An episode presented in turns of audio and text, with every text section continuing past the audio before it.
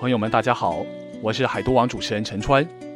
在海都网工作的几年里，经常会在海都新闻上看到一些亲子问题、青春期问题、大学生感情问题等等青少年的消息。常常想，如果我们福建关于青少年心理方面的公益援助平台能够更多一些，那将造福多少家庭？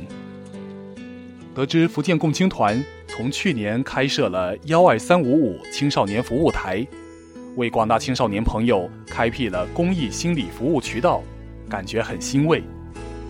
人生有那么多坎儿，需要一步步跨过。希望青少年无论学习、生活还是心理困惑，都能顺利度过考验，成就未来。